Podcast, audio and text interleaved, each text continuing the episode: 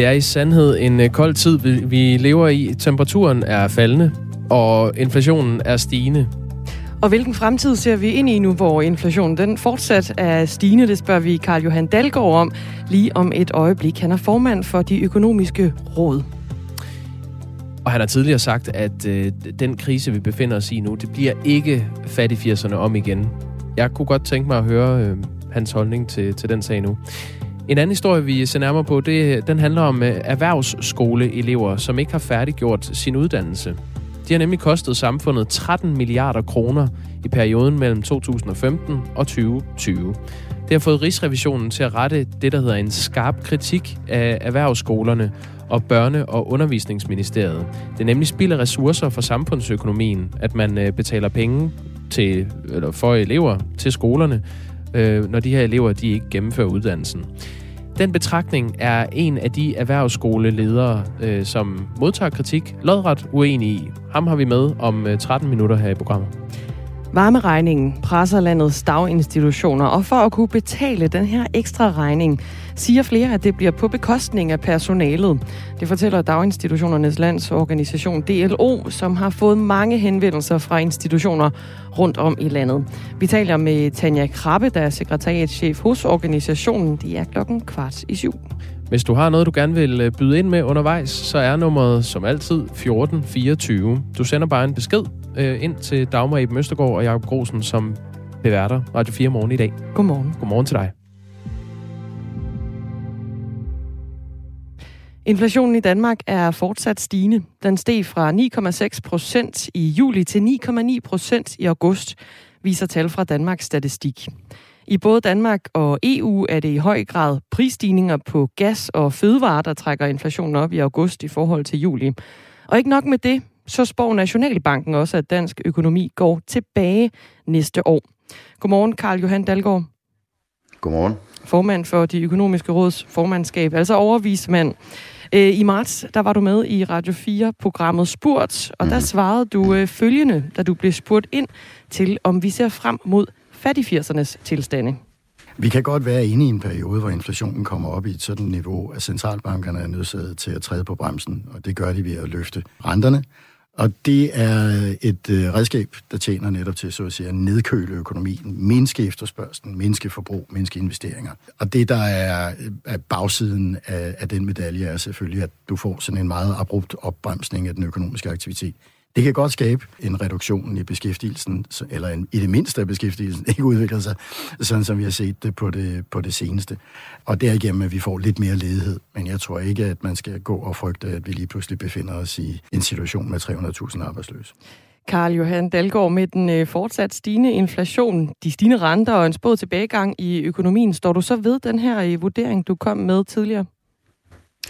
Ja, altså vurderingen, som jeg slog til lyd for, var sådan set, at øh, vi var i en periode med stigende inflation, og at behovet for at bekæmpe den inflation, særligt fra centralbankernes side, betyder, at vi kommer igennem en periode med noget, skal vi sige, turbulens og stigende ledighed.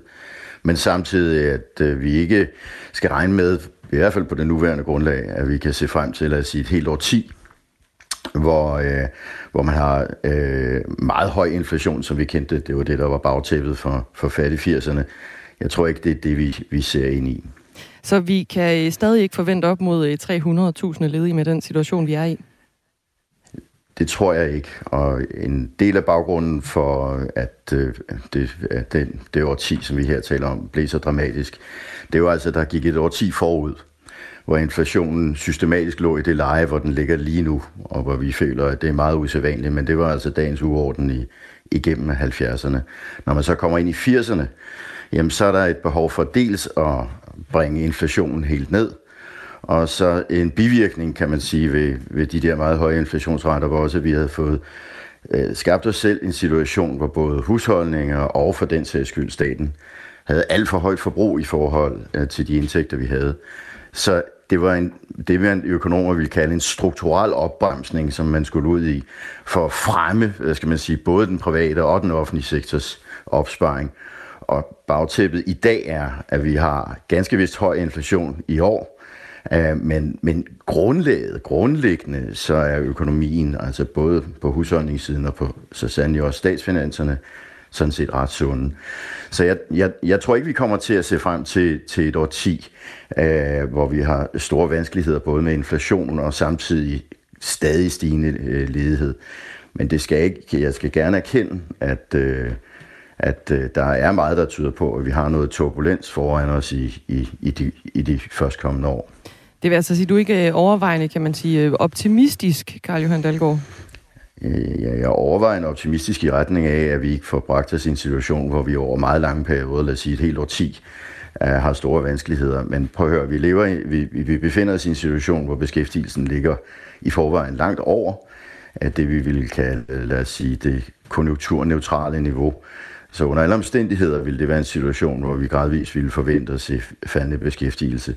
Lad os håbe, at det fald ikke bliver så stort, at vi kommer dramatisk under. Men altså, det, det vil jeg, på, det for, på det grundlag, vi har lige nu, vil jeg tro, at det er en, en forbigående øh, oplevelse, selvom det jo selvfølgelig aldrig er behageligt at opleve. I Danmark der steg de samlede forbrugerpriser i august med hele 8,9 procent i forhold til samme mm. måned sidste år. Det var den højeste årsstigning siden 83, øh, altså fattigfirserne, som vi jo også er omkring her, hvor den lå på 9,0 øh, procent. Øhm, mm. Hvilke konsekvenser får den her fortsatte stigning i inflationen og øh, sådan dystre økonomiske forudsigelser for den helt almindelige forbruger i Danmark? Nå, det har jo nogle meget konkrete konsekvenser, som jeg også tror, de fleste af lytterne er fuldstændig smerteligt bevidste om. Altså det forhold, at når, når priserne de stiger, jamen, så er det med til at mindske købekraften af vores indtægter. Altså sagt lidt firkantet, så får vi færre øh, agurker og, og letmælk, liter letmælk ud af den lønsjek, som vi får hver måned. Og det vil sige, at vores løn bliver mindre værd, og vi bliver på den måde at, at, at forstå fattige, fordi vores indtægter vokser ikke lige så hurtigt. Og det rammer alle. Men det er klart, det rammer nogle grupper hårdere end andre, fordi det afhænger lidt af, hvordan vores forbrug så er sammensat. Så hvis man eksempelvis jo bor et sted, hvor man er meget afhængig af naturgas, og som I også øh, snakkede om i jeres nyhedsoversigter øh, og, og her i oplægget, ja, den slags priser er steget enormt meget, jamen så har, har den her følelse jo selvfølgelig været enormt dramatisk. Ligeledes, hvis man er pendler og er afhængig af at skulle fylde bilen med benzin, så er det også øh, noget, der, der kan føles øh, meget dramatisk. Og, og ligeledes selvfølgelig grupper, der i forvejen er indkomstmæssigt presset, øh, jamen der er det, at, at man lige pludselig gør ens indkomst endnu mindre værd. Det er jo noget, som, som, som føles øh, meget ubehageligt og sætter ind i en meget presset situation. Så det er klart, at det er jo ikke øh, på nogen måde en, en, en, en behagelig oplevelse, som vi går igennem nu, og det, det er derfor, det er så væsentligt, at vi også, måske det er meget centralbanker selvfølgelig, som her øh, bliver sat i scene. Det er vigtigt, at, øh, at de selvfølgelig i den her sammenhæng er med til at få, få bragt inflationen under kontrol. Vi taler med øh, Karl Johan Dalgaard, som er formand for øh, de økonomiske råds formandskab, altså det man kalder overvismand, og øh, vi taler med ham om øh, den stigende inflation i Danmark. Og vi har fået et input fra vores lytter Jon, der skriver, at vi har en centralbank, der uden demokratisk mandat kan smide folk i fattigdom, er en skandale. Monetære værktøjer til at tøjle en udbudsdrevet inflation er ikke andet end en mega overførsel af velstand. Det er klassekamp på højeste niveau, drevet af de neoliberale, inklusive økonomien, øh, økonomen, I har i studiet, der lyver som en hest løber. Karl Johan Dalgaard. Det skal du øh, have lov at svare på. Ser du nogen øh, mening i den her sms? Øh, ikke øh, sådan fuldstændigt, men man kan sige, måske hvis man skal fortolke det sådan lidt generøst, så tror jeg, at, at synspunktet er, at øh, centralbanker jo nu engang er blevet sat i verden øh, for at undgå, at vi får kraftig inflation. Og der er jo en samtale, der udfolder sig i øjeblikket, om, øh, om man har været for langsom med at gribe til de værktøjer, og det er i særlig grad måske rentevåbnet, altså løfterenten, og man har været for langsom om at, og, og, hvad skal man sige, begynde at bekæmpe inflationen, og man så at sige har undervurderet mm. øh, inflationens omfang. Og at der må jeg, skal jeg være ærlig at sige, at hvis vi ser at, øh, situationen i bagspejlet, øh, så havde det nok været fornuftigt at, øh, at, at, hvad kan man sige, gå mere aggressivt op imod af tendensen til stigende inflation lidt tidligere. Men jeg skal også være ærlig og sige, at jeg tror under de omstændigheder, så havde jeg ikke gjort det meget anderledes. Der har været gode grunde til at se tiden an. Netop fordi, at meget af den inflation, som vi oplever nu, øh, er drevet af nogle usædvanlige hændelser.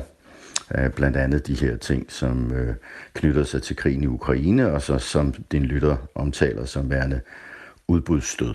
Og det, det, er, en, det er en del af problematikken. Så, Okay men, så, så, men, men omvendt så kan man så sige, at både den amerikanske, men så sandelig også den europæiske centralbank, er jo altså øh, i den europæiske centralbanks tilfælde, så er den jo simpelthen øh, traktatmæssigt forpligtet til at holde øh, priserne under kontrol, altså det vil sige dæmpe inflationen. Øh, og vi ser også på nuværende tidspunkt øh, allerede nu, at centralbanken er i gang med at bruge rentevåbnet til at drive efterspørgselen ned, og derigennem prøve på at stabilisere inflationen. Og jeg tror, vi har, har mere at vente fra den kant. Ja, hvor meget mere har vi i vente fra den kant? Altså, vi har jo set, at den europæiske centralbank har hævet renter med, renterne med 0,5 procent, senest igen med 0,75. Mm. Hvor meget mere øh, kan de øh, skrue på den nøgle? Øh, Eller bør de skrue på den nøgle? Er basis for, Nå, man kan godt uh, skrue mere på den, og det er på nuværende tidspunkt nok for tidligt at sige, hvor langt uh, man kan gå. Men altså nu har vi jo altså igennem en meget lang periode ligget i en situation, hvor den, den toneangivende øh, rente, havde nær sagt, øh, på europæisk niveau har nærmest været 0 eller negativ.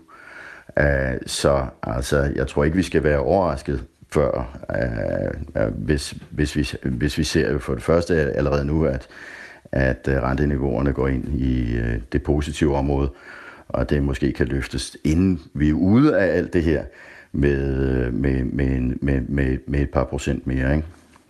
Hvor lang tid kan vi forvente, at den her stigende inflation, og også de stigende renter, var ved? ja, det er jo et godt spørgsmål, altså, fordi der må vi jo også erkende, at øh, stort set alle prognoser øh, indtil videre jo har, har undervurderet, øh, hvor højt op inflationen vil nå at, at komme, og dermed også, hvornår inflationen den, øh, den begynder at, at, at aftage. Det har jo gentagende gange været forventet, og det er jo på nuværende tidspunkt jo ikke sket endnu. Ja, de analyser, som jeg ser, vi er i gang med at selv at lave vores egne, men de analyser, som jeg har set, som er ude i det offentlige rum, de, øh, inklusive Nationalbankens, tilsiger jo, at vi kommer til at se mindre inflation øh, næste år, end vi ser i år. Altså det er, en, er det første skridt på en vej, der bevæger sig i retning af, af, af lavere inflation, men det er så også samtidig en vej, der så at sige vil være brolagt med stigende arbejdsløshed, og det er jo så den beklagelige del. Det er altså øh, en fremtid, vi øh, muligvis ser ind i følge dig, Karl Johan Dalgaard. Du skal i hvert fald have tak, fordi du var med her i Radio 4 morgen. Selv tak. Formand for de økonomiske råds formandskab, altså også det, man kalder overvismand. Og du lytter altså til Radio 4 morgen på en uh, torsdag, der hedder den 22. september. Klokken er 18 minutter over 6. Vi gjorde det! Missionen på Radio 4 er taleradio, der handler. Vi kan godt lide at gøre noget. Ja! Yeah. Ikke? Ikke bare tale. Fra mandag til torsdag kaster Amalie Bremer og Tony Scott sig over en ny mission. Vi to taler jo meget. Mm-hmm. Og så har vi en handlende kraft. Ja, ja. Jamen, sådan har vi fordelt det. Som er reporter, Rasmus. Ah! Når det rigtigt bliver svært, så siger vi, og nu stiller vi over til dig, Rasmus. det skal du gøre. Lyt til missionen mandag til torsdag fra 15 til 17. Radio 4 taler med Danmark. Nu kommer jeg lige med et citat fra statsrevisorerne. Statsrevisorerne finder det meget bekymrende, at 47 procent af eleverne på erhvervsuddannelserne ikke har gennemført deres uddannelse i perioden 2015 til 2020. Selvom eleverne ikke gennemførte deres erhvervsuddannelse, udløste de stadig ca. 13 milliarder kroner i taxametertilskud i perioden. Det spilder ressourcer for samfundsøkonomien. Da elevernes frafald er tæt forbundet med elevernes fravær, finder statsrevisorerne, at Børne- og Undervisningsministeriets og erhvervsskolernes opfølgning på elevernes fravær har været utilfredsstillende. Citat slut. Vi har altså i en periode på, øh, på fem år som samfund udbetalt 13 milliarder kroner til erhvervsskoler for elever, der aldrig færdiggjorde deres uddannelse. Michael Kås Andersen, godmorgen. Godmorgen. Du er direktør på øh, ZBC, Sealand øh, Zealand Business College. En af de skoler, som blev udvalgt til den her undersøgelse, er netop øh, din skole. Af Rigsrevisionen bliver I altså kritiseret for ikke at have arbejdet med vejledninger for håndtering af fravær og opfølgning på elever med højt fravær. Men den kritik er I ikke enige i. Uh, hvorfor er I ikke enige i den her kritik fra statsrevisorerne? Lad mig starte med at sige, at man jo altid skal tage kritik til efterretning og overveje, om der er noget, vi kan blive bedre til. Og det er jo klart, at i den sammenhæng, så vil vi indgå en dialog med Børne- og Undervisningsministeriet om, hvordan vi kan håndtere den kritik, som Rigsrevisionen peger på. Når det så er sagt, så tænker jeg, at det her ikke er regneark. Altså det er mennesker i kød og blod, og vi har siden erhvervsskolereformen i 2015 fået den opgave at sørge for, at så mange som muligt kommer igennem en erhvervsuddannelse. Dels fordi, at øh, det er jo en stor forskel for den enkelte unge, men også fordi vi i samfundet øh, har desperat mangel på faglært arbejdskraft.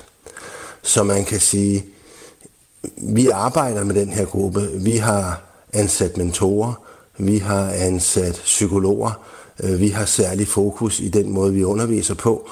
Øh, så det er ikke, fordi vi ikke gør noget. Men det, man skal huske, er, at det er jo også et valg af uddannelse. Så nogle af dem, der falder fra, de falder altså ikke fra til ingenting. De falder fra, fordi de skifter til en anden erhvervsuddannelse, øh, som de så hellere vil gennemføre. Men så udløser de vel et nyt øh, tilskud. Altså, mener du, at 13 milliarder kroner i tilskud for elever, der aldrig færdiggør deres uddannelse, ikke er spild af ressourcer for samfundsøkonomien?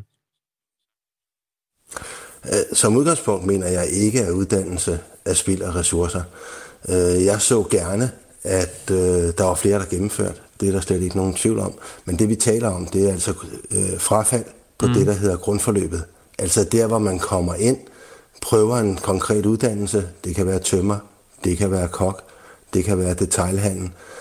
Og man skal sige, når en elev starter øh, hos os, specielt når de øh, er voksne, hvad 75 procent af vores elever er, så har de ikke nogen forudsætning for at vælge.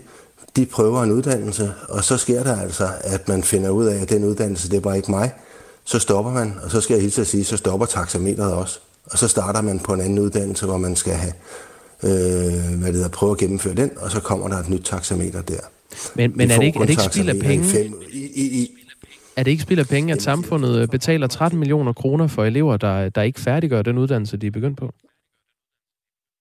Jamen, jeg skal ikke forholde mig til, om det er spild af penge. Jeg kan sige, at hvis man ser på det frafald, der er på de videregående uddannelser, når elever starter på dem efter øh, en studentereksamen, så er det omkring 60 procent. Der er altså noget, der handler om at finde den uddannelse, som passer til en. Øh, og det tænker jeg ikke er spild af penge, at man prøver hen til, man finder den uddannelse, man kan gennemføre. Synes du, det er urimeligt, når statsrevisorerne kritiserer jer for ikke at gøre nok for at fastholde de her elever på uddannelsen på erhvervsskolerne?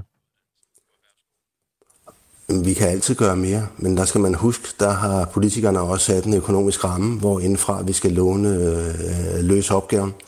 Og man kan sige, det der er, det er, at øh, erhvervsuddannelsen er ikke særlig fleksibel. Du har lige præcis 20 uger til at gennemføre det.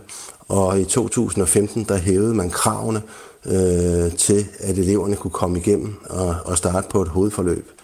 Øh, og, og inden for de rammer, der gør vi det. Men vi har efterspurgt mange år mere fleksible rammer, sådan at de svageste elever fik bedre muligheder for at komme igennem.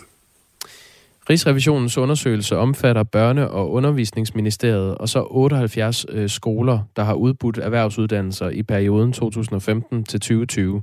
Undersøgelsen omfatter også om tre udvalgte skoler. Det handler om øh, Technical Education College, Erhvervsuddannelsescenter Syd og øh, øh, din skole, Sealand Business College, har fulgt tilfredsstillende op på elevernes øh, fravær. Knap halvdelen af eleverne på erhvervsuddannelserne falder fra, og frafaldet er stort set ikke nedbragt siden 2011. Det gennemsnitlige u- øh, ulovlige fravær hos elever, der afbrød uddannelsen, var 10,6 procent i perioden 2015 til 2020, mens fraværet var 1,7 procent hos elever, der gennemførte uddannelsen. Så jo højere ulovligt fravær e-, eleven har, desto større er risikoen for, at eleven ikke gennemfører uddannelsen. Når nu højt fravær hænger sammen med frafald, er det så ikke en god pointe, at I skal være hårdere øh, i forhold til fraværsprocenten? Man kan sige, det får jo ikke flere til at gennemføre, at vi er hårde. Det betyder bare, at vi hurtigere smider dem ud. Det man også skal huske, det er, at elever har tre forsøg på en erhvervsuddannelse, så har man ikke flere forsøg. Så hvis vi ikke vi gør noget, så risikerer vi altså at komme til at stå med en stor gruppe, som øh, ikke får en uddannelse. Men hvis man nu ved, at det, det har konsekvenser, huske, at man, man ikke, huske, at man ikke kommer i skole, hvis man nu ved, at man bliver smidt ud, er der så ikke et større incitament for at lige mande sig op og, og møde ind? Jamen, man skal huske, det her er mennesker, og mange af dem har gode årsager til at hvad det hedder, blive væk. Nogle af dem har børn syge, nogle af dem er selv syge, har psykiske problemer, har angst. Øh, nogle af dem har bogstavskombinationer, altså forskellige diagnoser, der gør det en udfordring.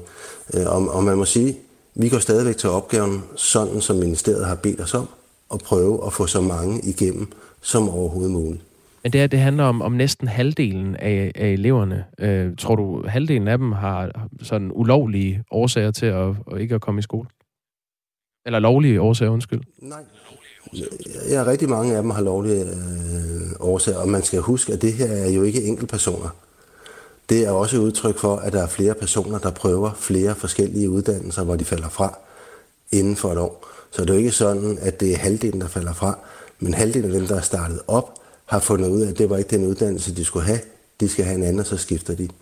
Øh, og så er det rigtigt, at med det niveau, der er, og de krav, der stilles på et grundforløb 2, så er det svært, hvis man har fravær at gennemføre. Så derfor er det helt naturligt, at hvis man har et større fravær, så bliver det også svært at gennemføre. Men altså, vi løser opgaven inden for de rammer, der er givet for undervisningsministeriet. Der har vi altså et særligt fokus på at give folk en uddannelse. Det er det, der er vores opgave. Øh, vi taler altså med Michael K. Andersen, som er direktør på øh, ZBC, som er en af de her erhvervsuddannelser for, øh, for unge, hvor der er et bekymrende stort frafald. Statsrevisorerne finder det meget bekymrende, skriver de altså, at 47 procent af eleverne på erhvervsuddannelserne, og det er bredt set, ikke har gennemført deres uddannelse i perioden 2015 til 2020. Det er altså den her periode på fem år, hvor vi som samfund har udbetalt 13 milliarder kroner til erhvervsskolerne for elever, der aldrig færdiggjorde uddannelsen. Michael K. Andersen, i sidste ende, der står den her prioritering vel mellem, skal vi hjælpe de unge mennesker så meget som muligt for at få færdiggjort uddannelsen, med risiko for, at de dropper ud, og en masse af vores øh, penge som samfund går tabt, eller om man skal være hurtigere til at smide elever med højt fravær ud for at undgå at bruge unødigt mange øh, forgæves øh, skattekroner. Hvordan mener du, at, øh, at dine og mine penge er bedst brugt? Jeg mener klart, at de er bedst brugt ved, at folk får en uddannelse og kan forsørge sig selv. Vi ved, at det at have en uddannelse, det er den største øh, afgørende faktor for, om man får et godt liv eller ej, hvor man har et job og kan forsørge sig selv. Det er jo let at smide dem ud.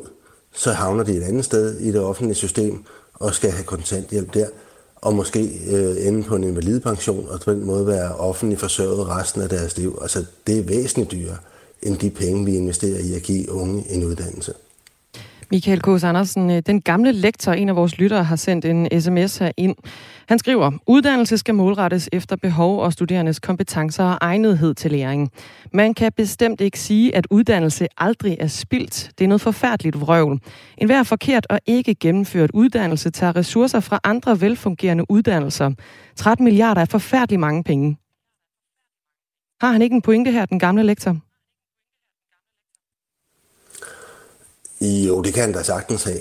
Øh, men man kan sige, det der er tilfældet er, hvis vi smed folk ud, så ville 50 procent af dem ikke få en uddannelse. Det er en ganske stor andel, når vi samtidig mangler desperat folk med en erhvervsuddannelse. Og jeg mener, at vi som samfund... Hvordan ved du, de ikke vil få en uddannelse? Den rolle, vi har fået... Jamen, hvor skulle de få den? Det kunne være, at hvis I var hårdere med fraværsprocenten, at de så ville, de, de, de, ville fortsætte. Jamen, man skal huske, det her er mennesker. Det er mennesker, det er mennesker, der er enlige møder med børn. Det er mennesker, der har angst. Det er mennesker, der har diagnoser. Og dem skal vi forsøge at få igennem og give nogle kompetencer, give en faglig uddannelse, så de kan få et job, og så vi kan sikre, at der er den arbejdskraft til virksomheden, der er. Og som sagt, så gør vi det inden for de rammer, der er. Vi gør det med det fokus at få folk igennem en uddannelse. Det er det, vi har. Det er jo ikke sådan, at alle kan komme ind.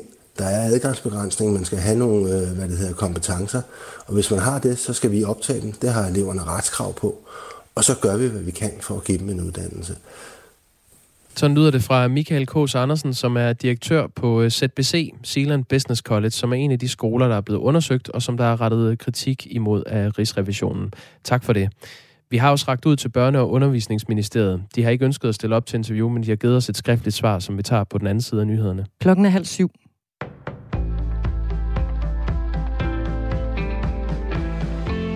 Der skal indføres nye kraftige sanktioner over for Rusland som et svar mod Putins retorik.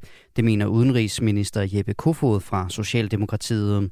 Han mødtes i går aftes med ministerkolleger fra EU-landene i New York City, hvor FN's generalforsamling afvikles i disse dage.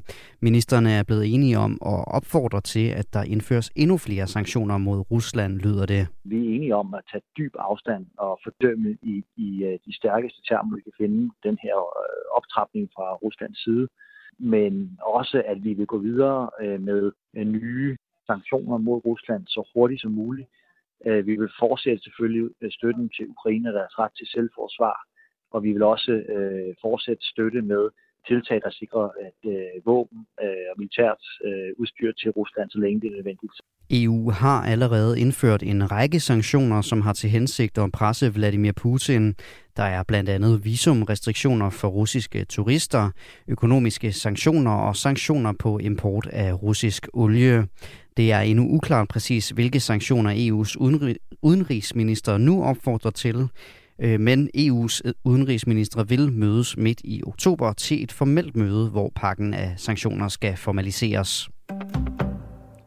Snart kan der være olie og gas på vej fra et nyt oliefelt, som kan blive taget i brug allerede næste år, det skriver Energistyrelsen i en pressemeddelelse. Anne Philipsen fortæller. Det drejer sig om det, der hedder Solsortfeltet, som ligger 250 km fra den jyske vestkyst. Her er en plan for udbygningen af feltet nu blevet godkendt i Energistyrelsen. Styrelsen forventer, at produktionen kan udgøre 12 procent af den samlede olieproduktion, og op mod 5% af den samlede gasproduktion i Danmark. Lars Skoven Hansen, der er professor i miljøøkonomi ved Københavns Universitet, vurderer over for ingeniøren, at der er en fordel, hvis feltet kan hjælpe til i den pressede forsyningssituation. Men han siger samtidig, at når vi forsyner markedet med ny olie og gas, så har det en virkning på klimaet. Det er operatøren Ineos, der har indsendt udbygningsplanen til Energistyrelsen, og ifølge Energiwatch skal planen nu også godkendes endegyldigt af Ineos. Meta, som står bag de sociale medier Facebook og Instagram, har krænket rettighederne til en bestemt teknologi til livestreaming, der er udviklet af en amerikansk soldaterveteran. Derfor har en federal domstol i delstaten Texas idømt selskabet en bøde svarende til 1,3 milliarder kroner, det skriver nyhedsbyrået AFP. Et nævningeting i retssagen kom frem til, at live-funktionen på Facebook og Instagram har brugt teknologi, som er udviklet og patenteret af selskabet Voxer, som soldaterveteranen Tom Cadis står bag. Facebook henvendte sig indledningsvis til Voxer med det formål at indlede et samarbejde, men det blev til sydenladende aldrig til noget, viser juridiske dokumenter ifølge Ritzau. Alligevel valgte man at lancere Facebook Live og Instagram Live, hvor Voxer-teknologi blev indarbejdet. En talsperson for Meta har forklaret under retssagen, at man ikke mener, at selskabet krænkede Voxers patentrettigheder, og derfor har Meta og selskabets repræsentanter valgt at anke afgørelsen. Mod vest får vi skyde vejr og stedvis lidt regn, men i eftermiddag klarer det noget op, ellers nogen eller en del sol. Temperaturer op mellem 12 og 17 grader og svag til jævn vind omkring sydvest og ved vestkysten helt op til frisk vind. Det var nyhederne her på Radio 4 i studiet Asbjørn Møller.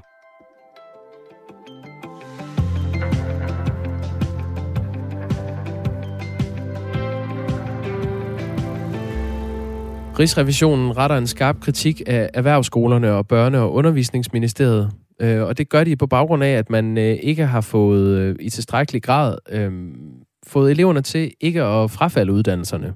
I stedet så har vi som samfund i en periode på fem år fra 2015 til 2020 udbetalt 13 milliarder kroner til erhvervsskoler, og det er for elever, som aldrig har færdiggjort den uddannelse, de begyndte. Vi får nogle uh, sms'er. Ja, det gør vi nemlig. Der er blandt andet kommet en fra Alexander, som er 31 år og uddannelsesvejleder. Han skriver, jeg arbejder med erhvervsskoler. Tænk på det her. Du er 16 år, du har lige afsluttet 9. klasse, og du fik et gennemsnit på 2,9. Du er skoletræt og tænker, erhvervsskole er vel ikke, er vel ikke normal skole. Du starter på en erhvervsskole, hvor det første år er mega meget skole. Ikke nok med, at du stadig skal sidde meget ned, så er niveauet også meget højere, end din lærer fortalte. Du vidste ikke, at elektrikere skulle være, elektrikere skulle være gode til matematik. Adgangskravet er jo kun to. EUD og EUX skal reformeres. Det er de rigtige uddannelser, men er, ikke ind, men er indrettet forkert, skriver Alexander på 1424. Henrik skriver, når man har massive udfordringer ud over ledighed, hvilket en stor del af voksne, der påbegynder erhvervsuddannelser har, og det samme gør sig gældende for grupper af de unge, så hjælper et kantet uddannelsessystem ikke. At blive selvforsørgende og at deltage aktivt i samfundet, enten ved uddannelse eller arbejde, er forebyggende for mistrivsel. Det er der masser af evidens for. Den gamle lektor, som skrev ind før, har egentlig kun ret i, at 13 milliarder kroner er mange penge. Med venlig hilsen, Henrik. Hov, hov, skriver Katarina. Jeg har ingen uddannelse, jeg er rengøringsassistent, og er meget glad for mit arbejde og mit liv. Så stop lige det sludder. Hvad var det for noget sludder? Uh, det ved jeg ikke. Måske mm. noget med, at det, det giver mening at tage en uddannelse. Øhm, tak for den sms også, Katarina. Vi har jo ragt ud til Børne- og Undervisningsministeriet, som øh, har afslået at stille op til, en, til et interview her i radioen, men vi har fået et skriftligt svar. Børne- og Undervisningsministeriet finder, at Rigsrevisionens beretning metodisk og fagligt har en række mangler. Ministeriet er derfor uenig i en række af beretningens konklusioner. Beretningen tager blandt andet ikke højde for, at fastholdelse af eleverne og gennemførelse af uddannelsen er et centralt hensyn såvel i lovgrundlaget som i driften af den enkelte uddannelsesinstitution. Det er efter ministeriets vurdering derfor ikke retvisende, at beretningen udelukkende fokuserer på hypotetiske besparelser ved at bortvise elever med højt øh, fravær. Indsatser og initiativer til at fastholde elever bør efter ministeriets vurdering indgå med betydelig vægt og vil også kunne påvirke skønnene for de mulige besparelser ved at bortvise eleverne. Dette ses ikke i beretningen. Skriver altså Børne- og Undervisningsministeriet til os. Klokken er 23 minutter i syv. Du har tændt for Radio 4 morgen på en torsdag, hvor Jakob Grosen og Dagmar Eben Østergaard er i studiet, sammen med Asbjørn Møller, som har nyhederne i dag. Godmorgen. Godmorgen. Stigende elpriser rammer ikke kun hjemme i privaten. Det kan nemlig også mærkes hos de små erhvervsdrivende landet over. Og der kan være mange forskellige måder at komme de høje regninger til livs. I går morges der talte vi med Mark Mikkelsen, der er direktør i bagerbutikkerne Guldægget i Esbjerg. Og han overvejede at indføre et energitillæg på sine varer. Men flere steder landet over, der har butikker faktisk allerede sådan et energitillæg på varerne eller på øh, ekspeditionen. Christina Bovalds Hjortholm, godmorgen. Godmorgen. Medejer af bæreriet Håbet. I er et af de steder, der allerede nu har valgt at sætte et energitillæg på jeres bagværk. Hvorfor har I øh, valgt at øh, tillægge det, når man handler hos jer? Jamen, det har vi valgt, fordi at øh, vores erhverv lige nu pt. Øh, bløder, fordi at alting bare stiger.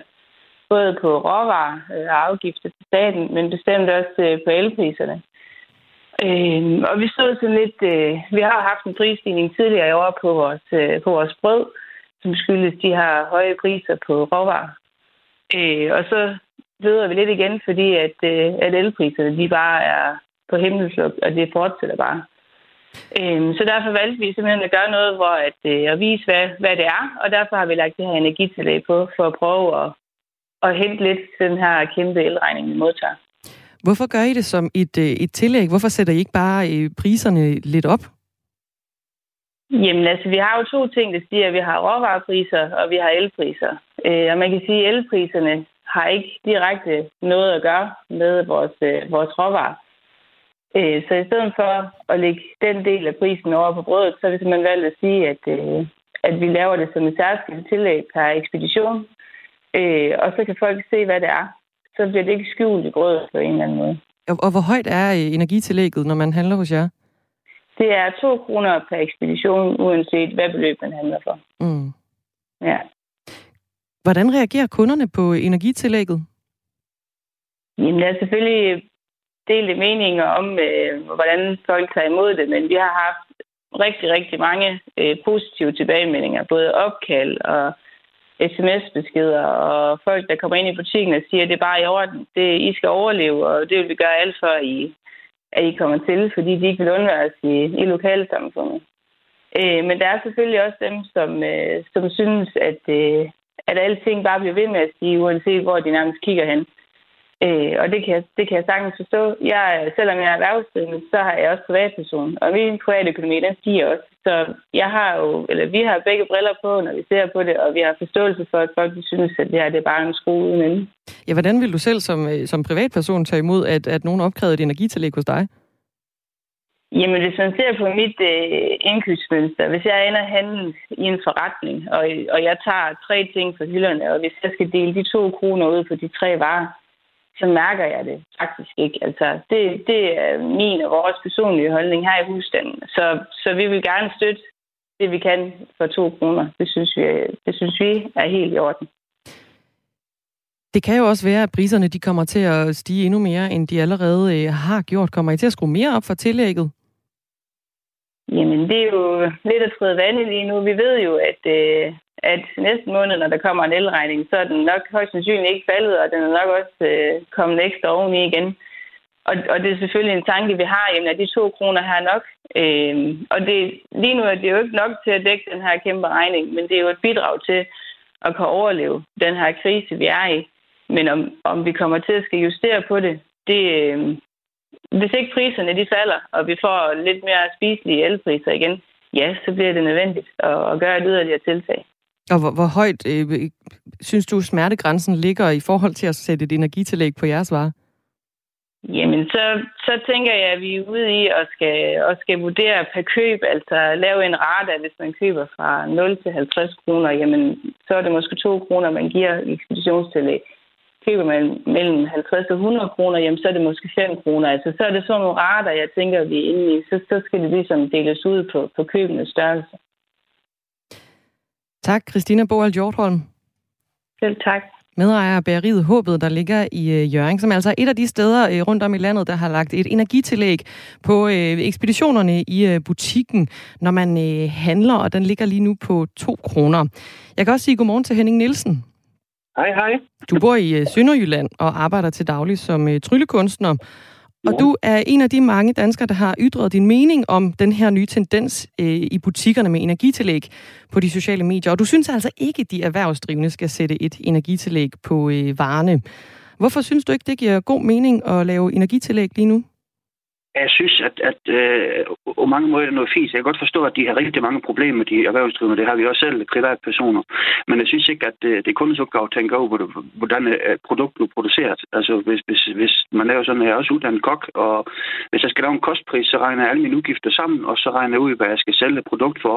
Øh, at det ikke op, at lige pludselig er mail blevet firedobbelt i pris, og så skal jeg lave et mailtillæg, eller det var jo overenskomstforhandlinger, og så skal vi lige pludselig øh, har et løntillæg og, og regning og sådan nogle ting. Det er altså, øh, et produkt koster, hvad det koster, og så skal man ikke rette det ind på den måde der. Det synes jeg, det er noget, et eller andet sted det er noget fisk, men jeg kan godt forstå, at folk de har problemer, fordi det, det har de jo alle sammen. Det er jo ingen, der kan næsten betale produkter, hvad det koster med, med, med elpris, vi har nu her. Men hvad er sådan kon- konkret problemet her? Der er det jo bare for eksempel eksemplificeret i, i to, kroner, øh, to kroners energitillæg. Ja, men, men hvis, hvis mel løb, vi har jo nogle gange nogle sæsoner, hvor øh, mel det slår fejl, ikke også? Og så har vi lige pludselig, at mel det bliver dobbelt i pris. Øh, skal det så komme et, et meltillæg og, og alt øh, af brød? Altså, det, det ser ikke noget, kunder de skal tænke over. De skal jo bare have den pris og produkt, hvad det koster, øh, og ikke et tillæg. Og hvis jeg går ind og køber en romkugle til 10 kroner, og jeg vil ind og købe 40 rundstykker, altså, så, så er det 2 kroner uanset hvad. Øh, der vil det jo lettere bare at, have det for et produkt, hvad det faktisk koster øh, at, producere, i stedet for at lave et, et særtillæg på grund af el. Men er det ikke meget dejligt med den gennemsigtighed, der så trods alt også er, at du kan se, det her, det sætter vi på, den her ekstra pris på 2 kroner, lad os sige det, øh, fordi energipriserne, de stiger lige nu? Jo, men det er alt stiger jo. Altså, øh, så, så, så, så, som, øh, som jeg sagde det, altså, det er jo ikke kun, øh, det er jo råvarepris, den stiger også jo. Og både råvarepris og elpris, det er jo en del af det, hvad produktet koster. Øh, og øh, råvarepris er jo også øh, dobbelt op med, mere eller mindre øh, sammen med elpris. Øh, så, så det, det øh, lave en decideret eltillæg, så kunne du lave et decideret øh, meromkostningstillæg øh, og alle dine produkter. Øh, det vil lære bare at tage det fra et produkt, hvad det koster, i stedet for at lave et tillæg på to kroner. Men når det nu engang er et tillæg, man lægger oven i prisen og siger, at det her det er på grund af energipriserne, så er det vel også lettere at fjerne det igen? Det er det vel ikke. Altså, om du tager 11 øh, kroner for et rundstykke eller 10 kroner for et rundstykke, det er jo lige så lavet at fjerne, som hvis du tager to kroner i tillæg. Altså, det, det, du følger jo, du sætter din pris op løbende, uanset hvad. Det er jo ikke noget, altså, hvis, hvis din omkostning stiger, så sætter du pris op og sætter prisen ned, hvis det falder. Nogle gange i hvert fald. Hvad mener du egentlig, Henning Nielsen, øh, de erhvervsdrivende, de i stedet skal gøre? Jamen, jeg synes bare, de skal tage det for deres produkter, hvad de koster. Øh, det skal alle andre jo også. Altså, det er jo alle produkter, der, alle tager jo det for deres produkter, hvad de koster. Øh, eller hvad de kan få for det i hvert fald. Øh, og lige nu her, der er det næsten umuligt at få det for deres produkter, hvad de koster, fordi det priser, altså så er jo omkostninger. Øh, så det er ikke en let løsning på det her. Tillægget er jo en, en tydelig måde at skilte med, at man lægger et ekstra beløb til på grund af en ekstraordinær øh, situation. Mener du, at man, hvis man i stedet bare sætter priserne op, sådan øh, samlet set, øh, at man så skal skilte med det også, eller hvad? Jeg tror ikke, det er nogen, der er i tvivl om, at øh, omkostningerne de er eksploderet, så det tror jeg ikke, du behøver et skilt med. Øh, og jeg tror, uanset hvad du gør, så er der nogen, der vil blive sure, og nogen, der vil ikke kunne lide det. Øh, det er klart, altså lige pludselig, hvis du bare ser for eksempel diesel eller benzin, at du skal betale dobbelt så meget for, for, for hver kørt kilometer, altså det rammer jo alle sammen lige nu her. Så du kan ikke gøre noget uden at blive upopulær. Jeg synes bare, at det er noget pjat ikke at tage det for det produkt, hvad det koster. Henning Nielsen, tryllekunstner, du skal have tak, fordi du var med her til morgen. Det er faktisk lidt. Kan I have en god aften? Tak. Godmorgen. God morgen. ja, tak. Øh, begge dele. Begge dele, simpelthen. ja. Henning Nielsen, der altså bor i Sønderjylland, er en af de danskere, som har ytret sin mening om den her tendens i butikkerne om øh, energitillæg, der bliver lagt oven i prisen. Der er øh, mange lyttere, der reagerer på det her energitillæg. Der er blandt andet en, der skriver her, det er altså ulovligt at opkræve tillæg ved køb. Kunderne skal se en fast pris på varerne. Forbrugerombudsmanden må på banen. Vi har faktisk øh, spurgt øh, forbrugerombudsmanden, hvad der egentlig er lovligt, hvis butikker de bestemmer sig for at lave de her energitillæg. Øhm, den pris, der skal oplyses til forbrugerne, er med det hele, ifølge markedsføringsloven også. Øh, prismærkningsbekendtgørelsen hedder den. Øhm, når det så er sagt, så er der principielt ikke noget til hinder for, at man skriver 34 kroner, heraf 4 kroner i energitillæg på prisskiltet. Ja. Hvis man oplyser, at der er et energitillæg på for eksempel øh, 4 kroner per ekspedition, så er det egentlig også ok. Man skal bare sørge for at skilte med det. Det er derimod ikke lovligt at vise en øh, pris på øh, brød, der hedder 30 kroner. Når, der så, når du så går op til kassen, så skal du betale 32 kroner, fordi der er et energitillæg. Det skal stå altså klart og tydeligt, øh, hvis det skal være lovligt at lægge de her energitillæg oven i priserne. Øhm, ja, der er mange gode. Søren fra Frederikssund skriver, Hej, skal jeg så ikke lave et el-tillæg på min løn som almindelig lønmodtager? øh, der er også en, der skriver, Trylle, trylle. En burger til 240 kroner på grund af stigende elregning. Hvem vil købe sådan en? Det er garanteret med henvisning til, at Henning, Henning Nielsen han er sådan set tryllekunstner jo til daglig. Ja, det er dejligt festligt. trylle, trylle. Øhm, et energitillæg vil forvride konkurrencen de, der ikke kan få det til at løbe rundt, uanset elprisen, lægger sig i slipstrømmen og tager energitillæg. Og de, der formår at klare sig på trods af energiprisernes stigning, vil kunne øh, tage tillægget og råbe hurra for de ekstra øh, penge, de egentlig ikke behøvede. Det er farligt, skriver Michael. Vi må øh, afvente og se, hvordan om det øh, forbliver farligt, altså om energipriserne de bliver ved med at være høje, om energitillæggene de jo så deraf også bliver ved med at være der. I skal i hvert fald have hjertens tak for alle sms'erne, der er kommet ind på øh, 1424. Og vi kan jo sige, at hvis du øh, sidder inde med nogle spørgsmål, øh, som relaterer sig til den energikrise, vi står i, så er du meget velkommen til fortsat at skrive ind på 1424. Vi har det element her i programmet, vi kalder spørg om energikrisen, og det er noget, vi kommer til at gøre hver dag Øh, mellem klokken halv ni og ni der sætter vi en øh, ekspert i stævne, og så øh, svarer vedkommende på de spørgsmål, der kommer ind på sms'en. I dag er det Jakob Sink Tellufsen, som er lektor ved øh, Aalborg Universitet inden for energiplanlægning.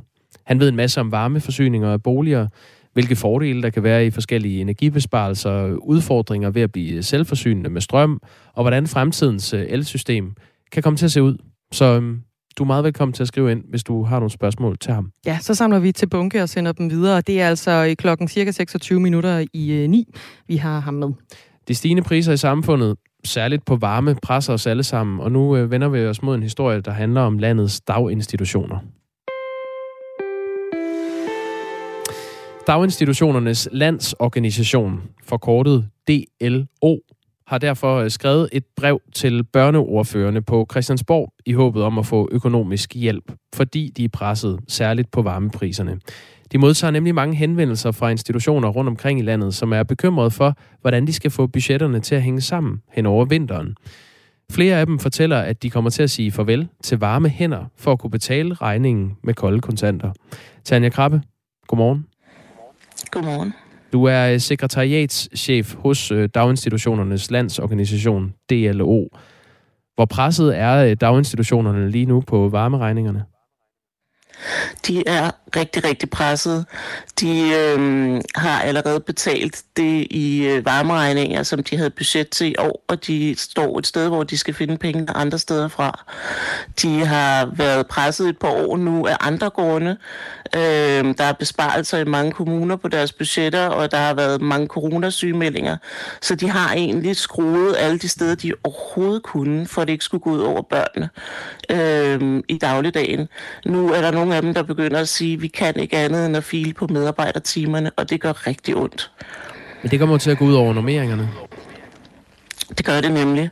Øh, og de er presset i forvejen, fordi selvom at de har fået øh, nogle øremærkede penge fra Christiansborg, så de penge ikke øremærket bedre, end at kommunerne sådan set godt nok giver de penge videre med den ene hånd, men alligevel sparer på daginstitutionsbudgetterne med den anden.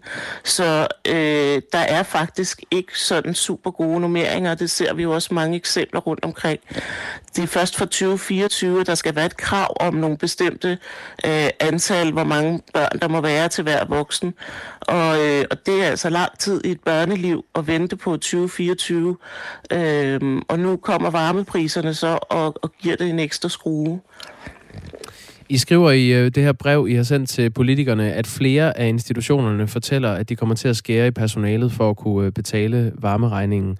Vil du ikke lige prøve at, at sådan konkretisere, hvor alvorligt det er? Jamen, vi ved, at øh, den allervigtigste enkeltfaktor for den pædagogiske kvalitet er øh, det antal af voksne, der er til stede i forhold til den voksenkontakt, børnene kan få.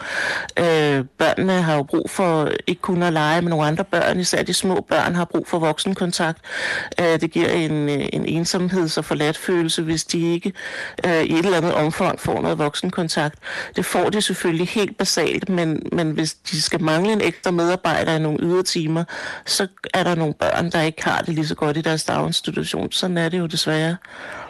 Og hvorfor er det, vil, vil du ikke lige prøve at forklare, hvorfor det her det kan gå ud over normeringerne? Fordi øh, jeg tror, mange danskere tænker, at der er indført minimumsnormeringer, men det er noget med, at inden for hvert dagtilbud har man mulighed for at øh, have nogle institutioner, som ikke helt lever op til de normeringer, hvis andre gør det. Er det ikke sådan? Kravet om, hvor mange voksne der skal være i forhold til børnene, gælder først fra 1. januar 2024. Der er godt nok givet nogle penge ud nu, men der er også sparet på, på andre måder på dagtilbudsbudgetterne i rigtig mange kommuner. Så der er faktisk ikke, altså forældrene vil ikke kunne se flere øh, voksne til deres børn øh, mange steder endnu. Og nu hvor at, øh, at varmepriserne stiger så meget, så er der øh, nogle penge, der skal findes til at betale betale, men, altså, hvis, hvis daginstitutionen ikke skal lukke.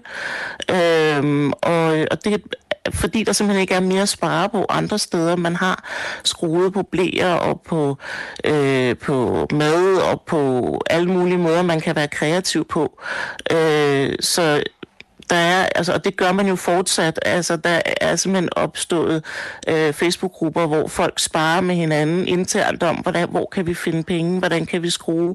Men varmeregningerne er så voldsomme, at det kommer mange steder til også at få en betydning øh, på den ene eller anden måde for personalsituationen.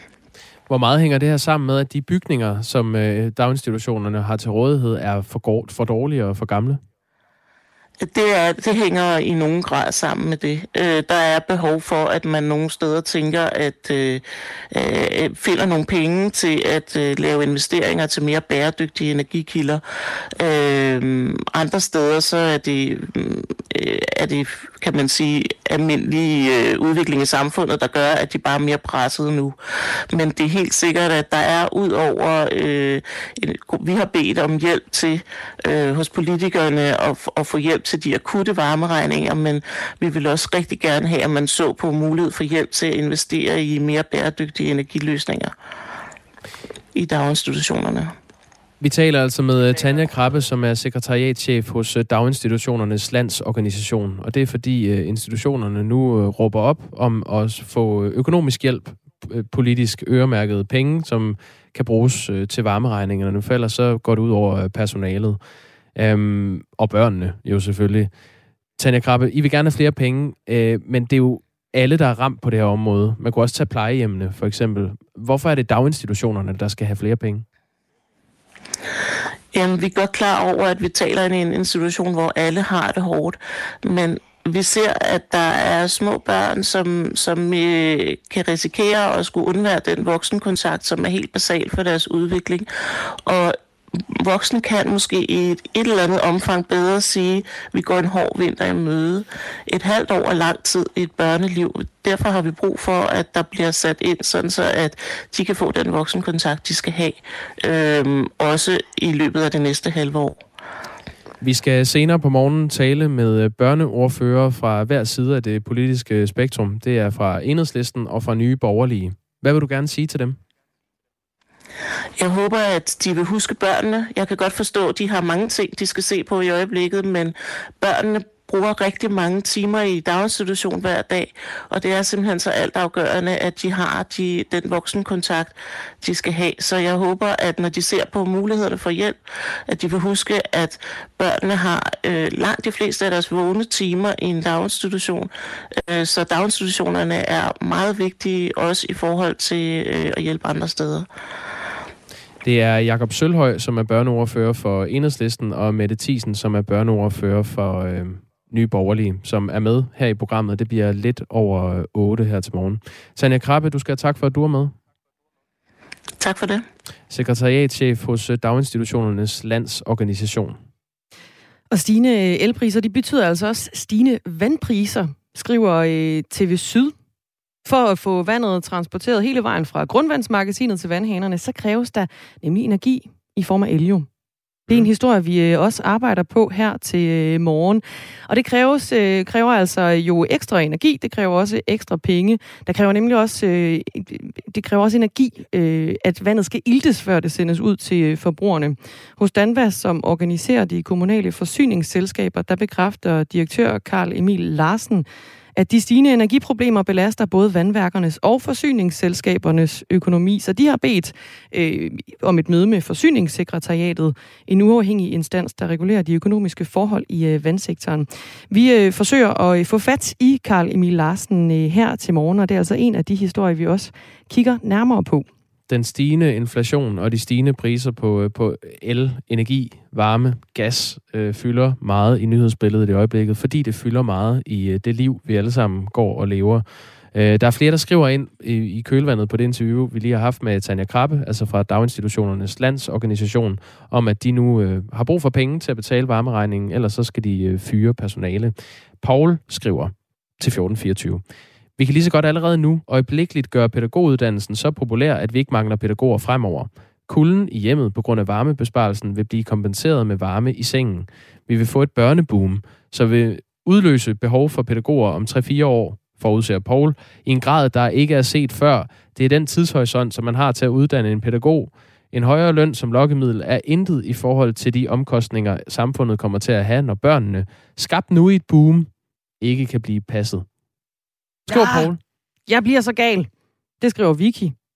Hvornår bip sætter regeringen de afgifter ned? Stakkels børn og pædagoger. Hvis du vil gøre som Paul og Vicky, så kan du øh, skrive ind på øh, 1424, så havner de inde hos øh, Dagmar i Møstergaard og Jakob Grosen. Og du må altså også smægtigt gerne, øh, når du gør som øh, Paul og Vicky, lige skrive på, hvorfra i øh, landet du skriver. Så ved vi, hvorfra du nemlig øh, skuer verden. Det er simpelthen så ret lige at få sat nogle øh, små knappenåle rundt om i øh, Danmarks kortet.